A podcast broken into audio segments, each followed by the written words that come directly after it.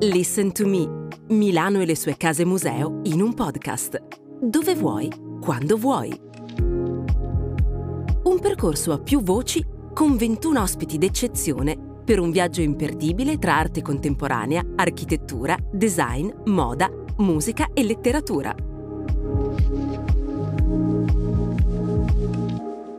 Entriamo nel secondo episodio del percorso dedicato alla letteratura. La bellezza di Milano cantata da Stendhal è spesso oggi nascosta, ma è pronta a svelarsi prepotente a chi la sappia guardare, come ci racconta Vincenzo Trione, curatore e critico d'arte del Corriere della Sera, proprio a proposito delle Case Museo di Milano. Le Case Museo di Milano raccontano un po' l'anima della città. Ricordo con grande quasi emozione adolescenziale, più che adolescenziale, un lavoro che aveva fatto Stefano Boeri sui cortili di Milano e raccontava come Milano rivelasse la sua anima prevalentemente in questi spazi che all'improvviso si rivelano. Diceva in fondo Boeri, che è milanese doc, cresciuto a Milano, quando passeggi per Milano spesso la città non ti dà nulla, poi all'improvviso si aprono questi spazi ed entri in un altro mondo. Ecco, le case museo secondo me raccontano quest'anima di Milano. Non a caso Milano è la città che ha più case museo d'Italia, perché c'è una riservatezza lombarda che le case museo rivelano e sono poi degli scrigni, cioè entri e ti si mostra una realtà assolutamente straordinaria. Proprio a pochi minuti a piedi dal Duomo, in una traversa di via Monte Napoleone, una delle più celebri fashion street al mondo, si cela uno di questi tesori nascosti. Si tratta del Museo Bagatti Valsecchi, un sogno rinascimentale nato dalla passione collezionistica e dall'immaginazione dei due fratelli Fausto e Giuseppe Bagatti Valsecchi. Il palazzo è nato con l'intento di creare una vera e propria macchina del tempo che ancora oggi affascina visitatori e scrittori.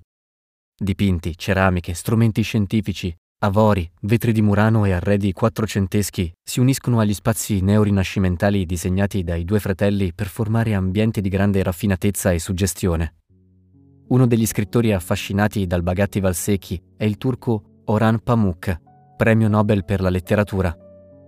Pamuk ha visitato il museo per la prima volta nel 2008 e ne è stato profondamente colpito. Ha infatti scritto nel guest book del museo: «Amo questa casa. L'idea e l'immaginazione che si nascondono dietro queste mura mi hanno influenzato molto per il romanzo che sto scrivendo, Il museo dell'innocenza». Pamuk, infatti, così scrive in quel romanzo, descrivendo il rapporto che Kemal, il protagonista, ha con il museo milanese. Il signor Kemal, che alla sua morte aveva visitato 5.723 musei in tutto il mondo, approfittava di ogni occasione per recarsi al Museo Bagatti Valsecchi di Milano, o meglio per viverlo, come diceva lui, perché era uno dei 5 musei più importanti della mia vita. Sentiamo come Vincenzo Trione racconta il colpo di fulmine tra lo scrittore turco Orhan Pamuk, premio Nobel della letteratura, e il Museo Bagatti Valsecchi. Lui era venuto a Milano ed era entusiasta perché la parte conclusiva del Museo dell'Innocenza, che è probabilmente il suo romanzo più importante, in cui c'è più lui, al punto che alla fine del romanzo compare Orhan Pamuk, cui il protagonista del romanzo affida le sue memorie per raccontare Kemal, affida le sue memorie per raccontare dell'amore con Füsun, che è la donna di cui lui si era innamorato. Ed è interessante che poco prima di morire Kemal arriva a Milano e va a visitare il Bagatti Valsecchi. Nell'ideale prosecuzione di questo viaggio, Pamuk accetta con entusiasmo la sfida di allestire alcune teche del Museo dell'Innocenza al Bagatti Valsecchi. Ed è per lui una sfida, cioè non è portare in un luogo anonimo quelle teche, è portarle in un luogo che lui aveva frequentato, ama moltissimo, perché è un luogo un po' fuori dal tempo. Cioè l'aspetto straordinario del Bagatti Valsecchi è che davvero è lontano dal mainstream. È un luogo che potrebbe essere tranquillamente nel Medioevo, nell'Ottocento. Cioè sembra quasi un errore del tempo. È uno stato d'eccezione. Cioè entri in quel luogo e sei fuori dal tempo. A Pamuk questo affascinava molto, è da collegare la sua passione, che io condivido, con quello che lui scrive nel manifesto sui piccoli musei, di fatto, sul futuro dei musei, dove lui sostanzialmente dice il futuro dei musei è nelle case, non all'Ouvre, all'Ermitage, al Prado, agli Uffizi o a Brera, no, è nelle case delle persone. Ecco, il Bagatti Valsecchi racconta un po' quest'idea, cioè una sorta di monumento privato che diventa un patrimonio in cui oggetti spesso anche marginali, talvolta neanche di livello eccelso, però si caricano di una valenza affettiva completamente diversa. E qui Pamuk aveva fatto una riflessione che a me ha sempre colpito molto, la differenza tra gli oggetti e le cose. Gli oggetti sono prodotti che noi utilizziamo, le cose come quelle che sono il Bagatti Valsecchi sono quei prodotti che si caricano di valenze simboliche. Il Bagatti Valsecchi è un po' le case museo milanesi, sono luoghi in cui le cose diventano, avrebbe detto Pamuk, questa era un'espressione che io ho usato che a lui è piaciuta molto, diventano delle valli di affetti. Ciò che più colpisce visitando il Bagatti Valsecchi è da un lato il legame potente con il passato, raccontato dagli arredi rinascimentali, dalle architetture in stile, dalle vetrate istoriate, e dall'altro l'apertura alla modernità dei due fratelli, che inseriscono nel loro palazzo gli ultimi ritrovati della tecnica di fine Ottocento, come le docce e la luce elettrica. Non solo, lungi dal nascondersi nel passato, i due fratelli si tuffano con entusiasmo nel loro presente di fine Ottocento. I Bagatti Valsecchi infatti affrontano il cielo in mongolfiera e rischiano l'osso del collo in velocipede, il pericoloso antenato della bicicletta. Anche la scelta del Rinascimento per lo stile della casa non è una fuga nel passato. Infatti il Rinascimento, dopo l'Unità d'Italia, viene preso a modello di riferimento ideale per molti intellettuali, per dare radici simboliche ad un'idea di nazione italiana ancora molto fragile. La Casa Museo Bagatti Valsecchi, insomma, è una perfetta metafora di Milano, richiamo al passato e slancio di modernità. Ed ecco come lo scrittore Alberto Rollo vede questo rapporto tra il Museo Bagatti Valsecchi e la città. Di Casa Bagatti Valsecchi, ora Museo Bagatti Valsecchi, ho soprattutto un ricordo, diciamo così, stilistico. Nell'ansia di, anche qua, di apparire, ci sono riprese, no, architettoniche, modalità espressive, che vengono da un passato sentito evidentemente come nobilitante.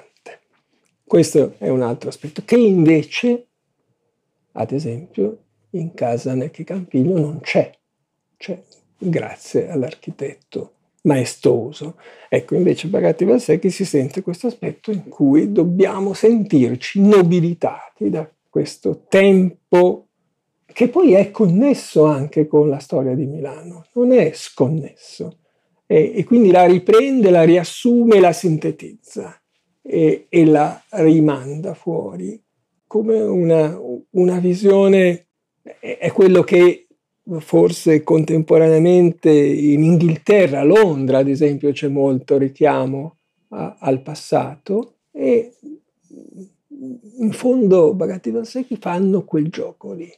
Un gioco che poi lo si ritrova quasi esatto anche nelle case loro fuori Milano, sopra Menaggio, in area sulla collina, tra giardini e anfratti e prospetti medievali. Ecco, c'è quello stesso spirito lì. Il Museo Bagatti Valsecchi si raggiunge a piedi in pochi minuti dalle stazioni M3 Monte Napoleone o M1-M4 San Babila. Vicinissima al Bagatti Valsecchi si trova un'altra casa museo affascinante. Si tratta della Casa Museo dello scrittore ottocentesco Alessandro Manzoni, il più importante scrittore italiano. Manzoni, infatti, con il romanzo I promessi sposi, getta le basi del romanzo moderno in Italia e contribuisce alla costruzione di un nuovo linguaggio, asciutto e brillante. Anty Pansera, studiosa di architettura e design, così descrive la Casa del Manzoni. Alessandro Manzoni acquisì questa casa nel pieno centro di Milano e tra il resto al suo interno sono conservati alcuni ambienti del tempo di Manzoni, gli ambienti che Manzoni, Alessandro e la sua famiglia frequentavano, quindi in particolare lo studio e la camera da letto. La cosa interessante da dire è che anche in questa situazione questo palazzo Manzoni lo fece ristrutturare in uno stile neorinascimentale. Siamo alla metà dell'Ottocento, grosso modo, e in omaggio proprio al clima post-unitario di quegli anni, Manzoni fa una scelta stilistica molto particolare, che è quella che poi vedremo fare dai fratelli Bagatti Valsecchi. Il Rinascimento, per l'unità d'Italia, era il momento più significativo da ricordare, da rimettere in circolo, diciamo così, proprio per riuscire a, come dire, a unire l'Italia dopo l'unità. Perché Manzoni è ancora oggi così amato e rispettato dagli scrittori italiani, al punto che il grande scrittore siciliano Leonardo Sciascia rileggeva I promessi sposi prima di mettersi a scrivere un nuovo romanzo? Sentiamo cosa ne pensa lo scrittore Alberto Saibene. Tra i libri che non ho citato, diciamo il libro primo da leggere su Milano ovviamente è I promessi sposi, su Milano, sull'Italia. I promessi sposi è uno di quei libri oroscopo che diciamo in cui uno apre e legge qualche frase e subito la collega alla propria vita, in qualunque momento, pensiamo anche solo adesso alla pandemia, ma veramente in qualunque momento della vita. Io non ho visto ancora la casa del Manzoni rinnovata, direi che certo i documenti ci sono, eccetera, eccetera. Io credo che però la mia idea è che quando sono stato a Dublino, che è una città di grandi scrittori, Joyce, Yeats, eccetera, eccetera, c'è una casa degli scrittori di Dublino. Io penso che in fondo la casa del Manzoni dovrebbe avere la vocazione di diventare la casa degli scrittori milanesi. Manzoni ha profondamente ispirato gli scrittori venuti dopo di lui. Ecco cosa ne dice lo scrittore Alberto Rollo. Ho un rapporto con Manzoni, I promessi sposi, ma non solo. Gli inni, io amo tantissimo. Molto profondo, molto stratificato, non soltanto liceale, la lettura e rilettura dei promessi sposi anche a segmenti è una pratica regolare.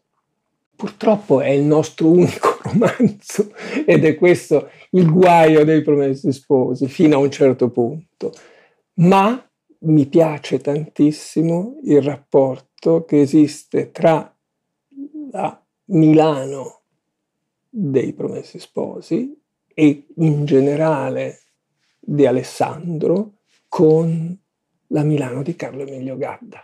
Questo è un tocco elettrico, un momento di grande passione in cui sento circolare l'energia milanese.